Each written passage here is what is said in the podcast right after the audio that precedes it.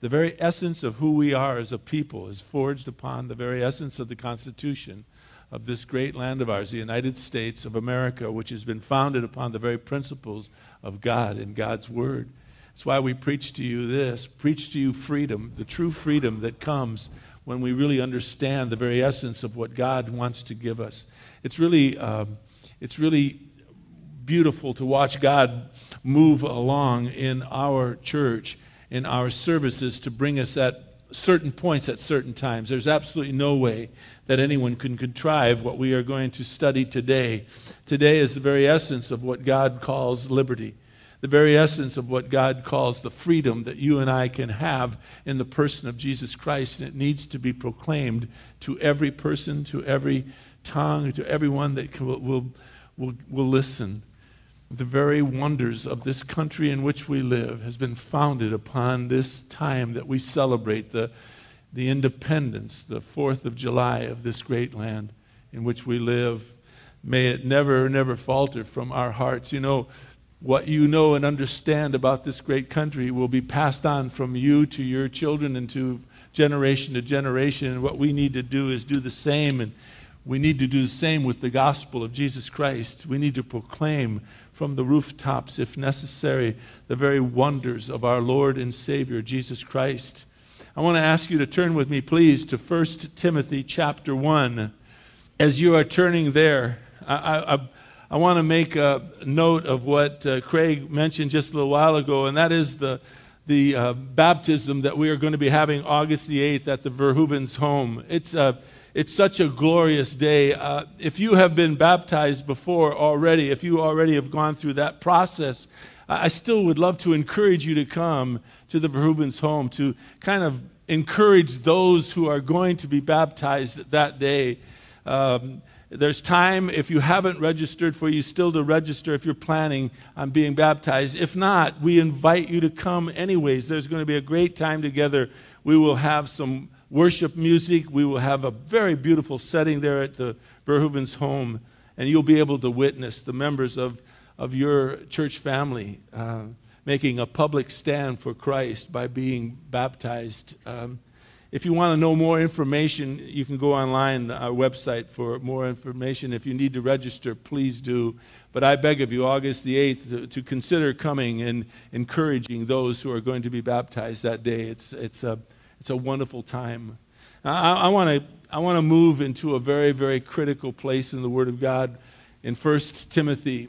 Last week, Scripture spoke to uh, against all who would come against God's church or, or members within the church that, that would come against it with, say, rumors or hearsay. Paul says, unless an accuser can prove their accusations, then we are to stop them, even silence them. Remember, I asked you to be in 1 Timothy, and I do want you to stay there, but hold your place. But just turn to the right just a little bit. You'll go past 2 Timothy to Titus. Look at Titus chapter 1, uh, and, and remember what we said last week. You know, there are two places in Scripture that, that Paul writes to two different men, Timothy and Titus. It is to Timothy and to Titus that Paul calls them uh, my true child in the faith. He loved Titus, he loved Timothy very, very much. And he knew that what he was asking them to do to pastor a church was going to take a, a lot of courage and, and a, a, a lot of wisdom on, on, their, on their behalf. And, and, and, he, and he reminds Titus, as he did to Timothy, in Titus chapter 1, remember we read last week, verses 10 and 11. He says to Titus, There are many rebellious men, empty talkers, deceivers, especially those of the circumcision. They, they must be silenced, he says, because they are upsetting whole families. They're teaching things that should not be taught for the sake of sordid gain, Paul writes to Titus. Now, how do we do this? How do we silence them? How do how do we prove that what they are saying is correct? I, I want to give you a, uh, just a short demonstration, if I may. Let's say, for instance, someone comes to me, and I'm going to pick out just Bill. I'm just going to, because he's here, I'm just going to say Bill. But it could be any one of us. But he comes to me and he says, Do you know that, that Bill is doing something very, very wrong? He is sinning. Do you know that? And I can say, No, I don't. He says, Well, let me tell you what he's doing. I said, Wait, wait, you know Bill, right? Yes. I do too, I would say to him. I, I, won't, I don't want to hear what you're going to tell me about Bill because what I want you to do is to tell it directly to Bill. So I'm going to make an appointment. I'm going to get with Bill and I'm going to get you and Bill and myself together and then I, I will allow you to tell Bill what you're about to tell me. And invariably, I'm telling you, I've done this almost every single time, if not nine out of ten times, that person will say, Well, no, no, no, I, I don't want to bother. I don't want to go to it. If you don't want to hear, you know, and da da da da da. And they just start backing up like Michael Jackson doing that moonwalk. Because the truth of the matter is, they don't want to confront really sin. They don't want to help another person. They just want to gossip. They just want to tell you hearsay. They just want to feed some sort of a, a flame for whatever reason they might have. And, I can say to you, if anyone is doing that to you about anyone, you need to stop them. You need to, to make sure that the accusations that they are making are, are true. And the way to do that is to bring it to the person that they are accusing. And so I would encourage that very much within each of our lives. Now, please, let's turn back to 1 Timothy. Let's see why this place in Scripture is so critical for us now on Independence Day, this day that, that we fight for and have our freedom as a people. I want to start reading, if you don't mind, uh, with verse 6. Now, I know we've already studied verses 6 and 7, but want to take a look at verse 6 to verse 11, if you would, with me, just to kind of get what Paul is trying to say to Timothy. He says in verse 6 Some men straying from these things, these things are written in verse 5. Um, love and, and a pure heart and a good conscience and sincere faith. These, some men are straying from these things and they've turned aside to fruitless discussion, wanting to be teachers of the law, even though they do not understand either what they are saying or the matters about which they make confident assertions. He says in verse 8, But we know that the law is good if one uses it lawfully realizing the fact that the law is not made for a righteous man, but for those who are lawless and rebellious, for those who are ungodly and sinners, for the unholy and the profane, for those who kill their fathers, their mothers, and are murderers, for immoral men and homosexuals and kidnappers and liars and perjurers, and whatever else is contrary to sound teaching, according to the glorious gospel, the glorious gospel of the blessed God, Paul writes, with which I have been entrusted. I read that, folks, and I want you to know what I think you already know in your heart. We have all been entrusted with this glorious gospel this glorious gospel that we have been entrusted by our most blessed God has given you and me the privilege of being ambassadors for the name of Jesus Christ in the communities, in the homes, in the families, in the society in which we live. God has given you and me that great privilege of carrying on the gospel of Jesus Christ from generation to generation. And so Paul is is saying, I, wa- I want to, I want to, I want to call you as I have been called with this great and glorious gospel that has been entrusted to me. And now it's been entrusted to us, the church.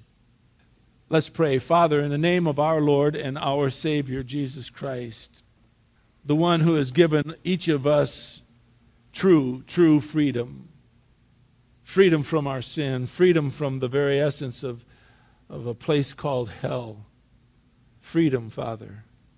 What this great country is built upon, a constitution by godly men who, who, who sought after your guidance when they forged the very essence of what this country is all about. I pray your blessings upon this country in which we live.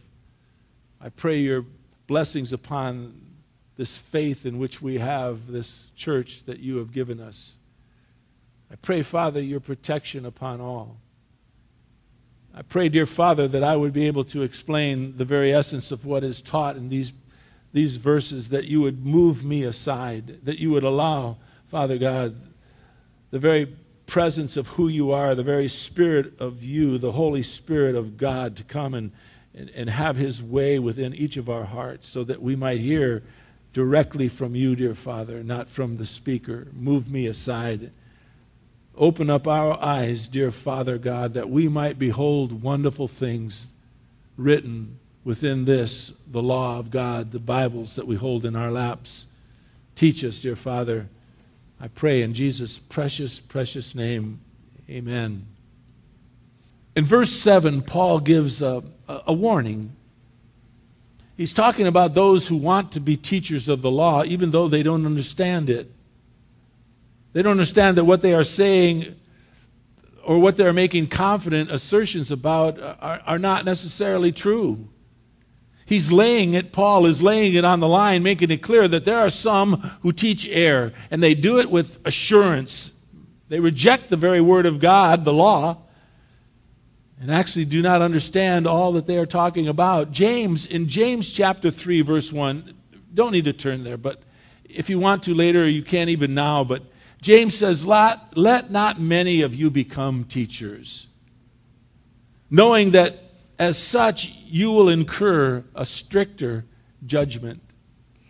I want you to know that this verse, James 3 1, it gives me cause to, to shudder it says, Don't let many of you desire to be a teacher because you will, if you're not careful with what you're teaching, you will, you will receive a stricter judgment. To the one who really understands the role of a, of a teacher, understands that it's not a place for the proud. It's a place for someone that, that wants to make known the very word of God, not my thoughts. You know, I mentioned to you last week, if you recall, that was one of the most difficult messages that I've, I can remember having to give in church. And the reason being, it was very, very personal to me. At that moment in time, it was a very personal message. It, it, it, it, struck home at almost every level of who I am. And, and I, I kept asking God, God, please get me out of this. And, and I, I, I stopped during the week and I didn't get the message done until midday Saturday, which normally I'm through by Thursday, but I couldn't, couldn't get the thought out of my mind that it was personal and I didn't want it to be personal. I wanted to just be the truth to be expressed through the Word of God. I've told you this before. It, you're really not my audience. When I speak, I love you. I love you so much that sometimes I wish that I could say this with sincerity. I cannot. I, I, would, at times, I feel like I would give my life for you. Now, I know that's, that's a lie. I know if the time came, I'd say, oh, no, no, not me. But I would love to think that I have the courage, that I love you that much, that I would give my life for you. There's times where I sense that. And I love you more than life itself. I truly do. But, but you've never, ever been my audience. Never. When I study, when I preach, when I preach on the weekend, I always preach directly to God. I, I talk into Him. And then, and then I allow Him to do whatever He wants with this message. And some of you will come and say, Boy, did you, you must have known me. You must have known what I was going through. Were you, were you aiming that message right at me? And I'll say, No, I wasn't. I was aiming that message right at God. And then God will take the Word of God and He will do it as He wishes within your life.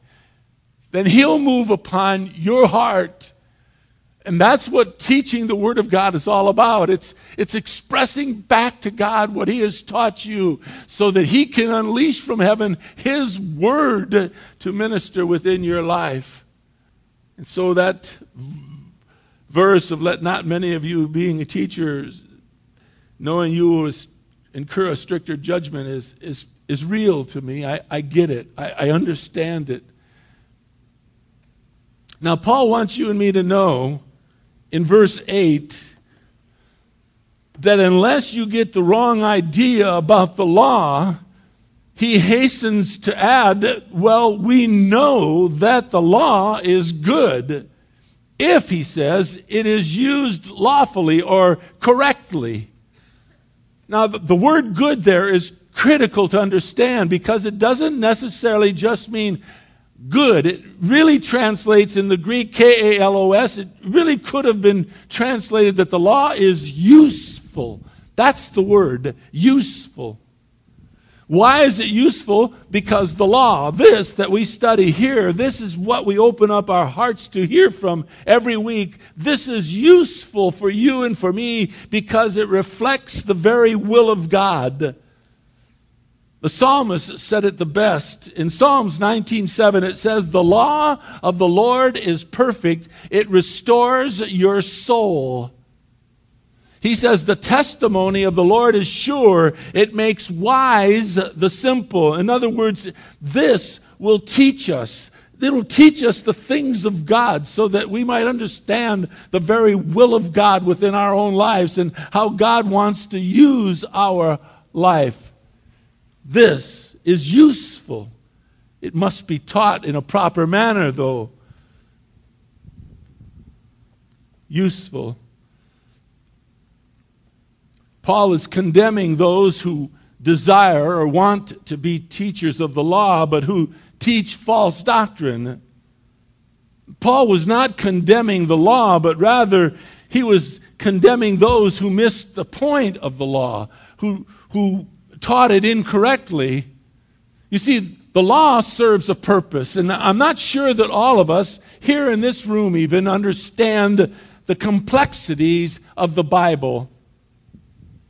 First and foremost, God did not give you and me this as a means to salvation. God did not give you and me this as a means to salvation. This was given to you and me to condemn us and to reveal to us that we are a sinner and in desperate need of a Savior. Paul wrote in Romans chapter 3, verse 23, you know it. All of us have sinned and all of us have fallen short of the grace of God. That is a truism. And the, to, to go to a church that teaches you're okay, don't worry about it, you're fine, is to, is to misconstrue everything that's written within the Word of God. If you read the Bible and you feel good about yourself, stop reading it for a while. Ask God to, to give you understanding because the Bible has not been written so you would feel good about yourself. The Bible was written, written to condemn you and me, to reveal that we are sinners. You see, under the law, under this, the Bible, the best person in the world is absolutely condemned. But under the gospel, the very essence of who Jesus Christ is, the worst person in the world can be completely justified if he will just believe in Jesus Christ. Romans 3:23 We've all sinned and fallen short of the glory of God. Romans 6:23 says that the wages of sin is what? It's death. But but the free gift of God is life in Christ Jesus our Lord. And so we are to understand what we are reading in here, and someone to preach it and to say, You're okay, don't worry about it. Oh, just walk forward, accept Christ, you'll be fine. It's a misunderstanding of what the Bible teaches. We are to live a life that that, that is a, a daily walk with Christ, that we love and, and walk with Him as our Lord and as our Savior, and we recognize that we are in desperate need of Him because all of us have sinned and all of us have fallen short of the glory of God. You see, the law was not made for a righteous person. If, if any of us think that we're righteous, that, that is without sin, then we'll never have a chance to be saved. Why? Because we'll fail to understand the true use of the law. When Jesus came in, in Luke chapter 5 and verse 32, Jesus says, I've not come to call the righteous. He says, I've come to call sinners to what? Repentance. To repent. Change your way. Note what Paul says in 1 Timothy chapter 1 Read with me verses 9 and 10. Paul says, We must realize the fact that the law was not made for a righteous person. The law was made for those who are lawless and rebellious. The law was made for ungodly and sinners. By the way, these are couplets. They belong together. Lawless and rebellion belongs together. Ungodly and sinner belongs together. Unholy and profane belongs together, as I'm going to explain to you in a moment. And also for those who kill their fathers and mothers, for murderers, for immoral men, homosexuals, kidnappers, liars, perjurers, and whatever else is contrary to sound teaching. And so the purpose of the law is clear. It's to show those who are willing to, to finally look at themselves, deep within themselves, and see that they are a sinner in a desperate need of a Savior. That's why the Bible has been written. Can you turn back with me? Hold your place in 1 Timothy and turn to Romans. It's, you'll, you'll go past, you know, Philippians, Ephesians, Galatians, and, and 2nd and 1 Corinthians, and you'll find Romans. Look at Romans chapter 3. It's, it's really under, good to understand this place in Scripture. Again, the writer is Paul. Paul wrote most of the New Testament, as you well know. And Paul writes in Romans chapter 3 and verse 19, now he says, We know that whatever the law says, it speaks to those who are under the law. It speaks to them so that every mouth may be closed and all the world may become accountable to God. Wow. All of us accountable to God? Yes, that's what the Bible teaches. Verse 20 Because by the works of the law, no flesh will be justified in his sight. For through the law, will come the knowledge of sin. That's why the law has been written. As you're moving back to 1 Timothy, go back to Galatians chapter 3 for a moment. Stop there, and I'll, I'll meet you there in a moment. Listen while you're turning. God proclaims that everyone, everyone is in need of a Savior. And the Word of God was written so that you and I would understand that that's the state we are in. We need that understanding. Galatians 3:24 Therefore the law has become what? Our tutor. In other words, our teacher. To do what? To lead us to Jesus Christ. That's what has been written within these pages Within this book, whether it be Old or New Testament, it is a leading us towards the Savior of this world, Jesus Christ. And the words that are written in here are to condemn us because apart from God's way to salvation, there is no other way but through Jesus Christ. And so the Bible leads us to Jesus. That's what it's about. And so read again with me Galatians 3:24 the law has become our tutor our teacher to lead us to Christ. Why? So that we may be justified by faith. That's what it's about. Faith faith upon faith upon faith is what brings you and me salvation the law is morally right the law is good but the law alone is not good news therefore the law must be taught properly so that we understand what does God expect of us. Look again at verses 7 8. Are you back in 1 Timothy chapter 1? Look at verse 7. Wanting to be teachers of the law, even though they do not understand either what they are saying or the matters about which they make confident assertions, we know that the law is good if it is used lawfully.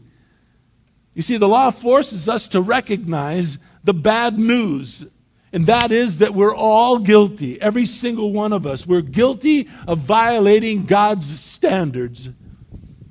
And therefore, the law condemns us, sent- sentences us to hell. You see, a sinner cannot, cannot be saved by good works. It's impossible. You know why? Because we are unable to f- perform any good works apart from what God does in and through us. It's, it's, it's not a part of us. In, in Romans 8 8, Paul again writes, Those in the flesh cannot please God. Those in the flesh cannot please God. to foster the idea that in and of yourself you can please God, I can please God, is absolutely contradictory to the Word of God. You see, it's impossible to please Him because you and I cannot meet His standards. The only standard that we can meet is we meet God at the cross.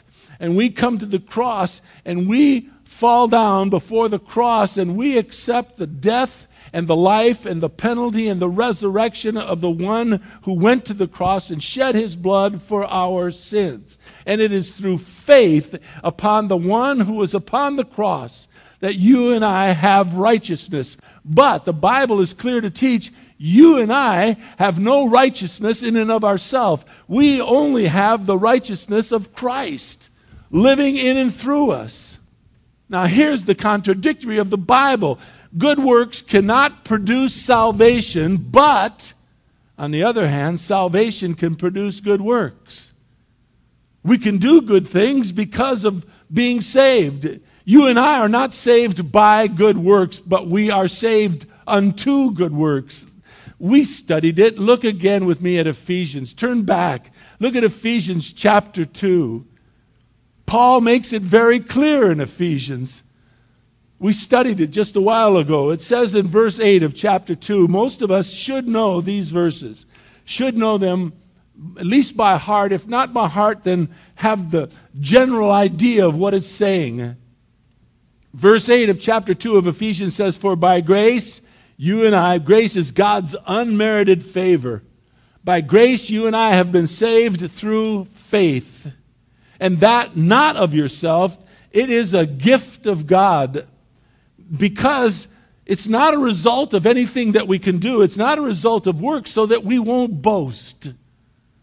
And then verse 10, what a great verse. Look, we are God's workmanship. We have been created in Christ Jesus for good works, which, note, God, not us, God prepared beforehand so that we would simply walk in them. The reason I preach is not to win favor with God. No, I won favor with God by the grace of God when I, by faith, trusted Jesus Christ to wipe away my sin. That gave me as much favor as I'll ever have before God. I come to God on the righteousness of my Savior. But because he loved me so much, I want to express back to him my love. It's, it's my genuine desire to, to do what I do, to give back to him the gift that he has given to me. It's, a, it's my expression of love to my God. And I don't do it for any favor. Listen, a person that's not saved and is an eloquent speaker could speak forever and ever and ever upon these words, and it'll do them no good until they come to trust and believe in Jesus Christ for the forgiveness of their sin. And then once they come to that realization, then as you learn and grow in your faith, you'll want to give back to Him a portion of this love that He has given to you. You and I are His workmanship you and I have been created in Jesus Christ for good works. And God, God has prepared these works for us just so that we would walk in them. So, what do we know about the law of God? We know that the law is good if it is used lawfully. You see, the law reveals the will of God. The law says that God is morally excellent the, law says that God has moral conduct that you and I are to follow. But the law, Bible says the law is not good for you to obtain salvation. That comes through understanding the law and understanding who you are so that you would fall upon the cross of Jesus Christ and ask for forgiveness. The law cannot save a sinner, but it can correct, correct him and reveal her and him as a sinner. That's the purpose of the law, to lead us to Christ, as it said in Galatians chapter 3. In verse, what is it, verse uh, 20 or 34, 24, it says, The law has become our tutor to lead us to Christ. so that we might be justified by faith. Now, what Paul does is, is to illustrate the type of people that need this Savior of ours. He takes his cue from the Ten Commandments. The first four commandments in the Ten Commandments are, are sins against God.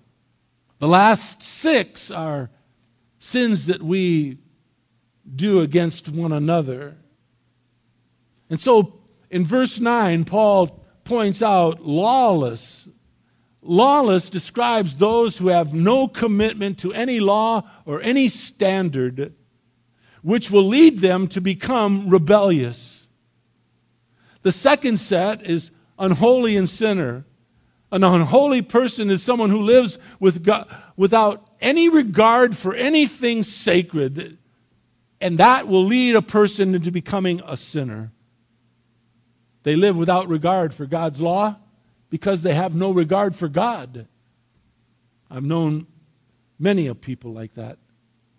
The third set is unholy and profane. You see, an unholy person is someone who is indifferent to what is right. They're indifferent to God's standards. They have no duty to it. They have no desire to live for His standard, which leads them into becoming profane and trample on what is sacred. You see, verses 9 lawlessness produces rebellion, ungodliness produces sinners, and unholiness produces profanity. Those three couplets deal with sins on the first part of the Ten Commandments, Numbers 1 through 4. They deal with our relationship to God. The rest of the sins that Paul mentions in verses 9 and 10 deal with our sin against one another. It says in verse 9, those who kill their fathers and their mothers. It's an, obvious violation of the fifth commandment in Exodus 20 12. It says that we are to honor our mothers and our fathers. Those become murderers as a violation of the sixth commandment. It says, You shall not murder.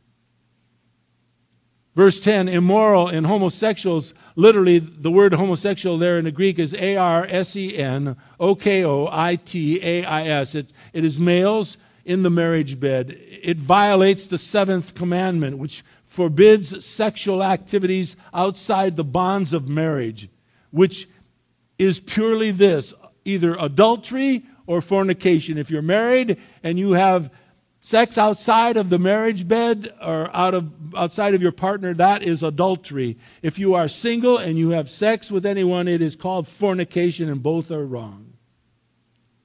In verse 10, the eighth commandment forbids stealing. In light of that, Paul mentions kidnappers. You might wonder why kidnappers? Well, when this was written in this day, kidnapping was the number one offense in that nation at that time. And Paul mentions kidnappers, which was a capital offense in, in the Old Testament in Exodus 21 and Deuteronomy 24. The ninth commandment in verse 10 is You shall not bear false witness against your neighbor, which condemns liars and perjurers. And then to make sure nothing was omitted, Paul adds in verse 10, he says, and everything else, whatever else is contrary to sound teaching. Paul ends with the verse that kind of I started with for you and for me. He ends with verse 11. It is, it is an incredible, wonderful verse. It is one of those verses that is unique to this letter and the letter to Titus. Paul is writing to these young preachers, and he says to them, according to the glorious gospel of the blessed God, which I have been entrusted. That's a wonderful way to explain what you and I have been given. You see, as all of this filters down to you and me today, you and I have been given this wonderful privilege as well. We are to represent the Lord in everything that we do, all that we are. It is your privilege, my privilege, it is our privilege to live our lives as ambassadors of Jesus Christ. Some of us will speak, others of us will do good things. It's, it's, it varies. God will use every single one of us so that His name might be glorified in this community, in this world in which we live. God has given you and me freedom today, folks. Freedom in this country in which we live, freedom within our hearts to be at peace with God. But He condemns those that would teach the Bible incorrectly, that, that, would, that would give you any kind of inclination that you're okay, you're a fine person, you've done good things. No, the Bible condemns you and me, condemns us under the very weight of what is written within its pages to allow us to know that we are condemned apart from our Savior. We have no hope. You want true freedom? Don't trust in the things that you do. Trust in the one who was nailed to that cross. Trust in Jesus Christ and the blood that was shed for the forgiveness of your sins. That will set you free. Anything and everything else we do after that is just an expression of our love to God as He will take the goodness of your heart done because of who Jesus Christ living within you, and He will, He will multiply it. Father, we come before you on this, this wonderful holiday, this celebration of our independence, our, our celebration of freedom. And, and Father, as was noted in that wonderful video that uh, was, was given to us by Craig, um, that video expresses the very essence of what our Constitution stands upon, and that is the very person of who you are and your Son, Jesus Christ. People are trying to tear apart this country of ours and the Constitution in which we stand and trying to reconstruct it, transform it, I guess they say, or change. We don't need that change. This is a great, great country in which we live we need to just get back to the very foundation of who we are. And for those of us who know you, Father, we don't need to do more to make you love us. You already love us as much as you possibly can. You've given your Son. How much more love can anyone expect?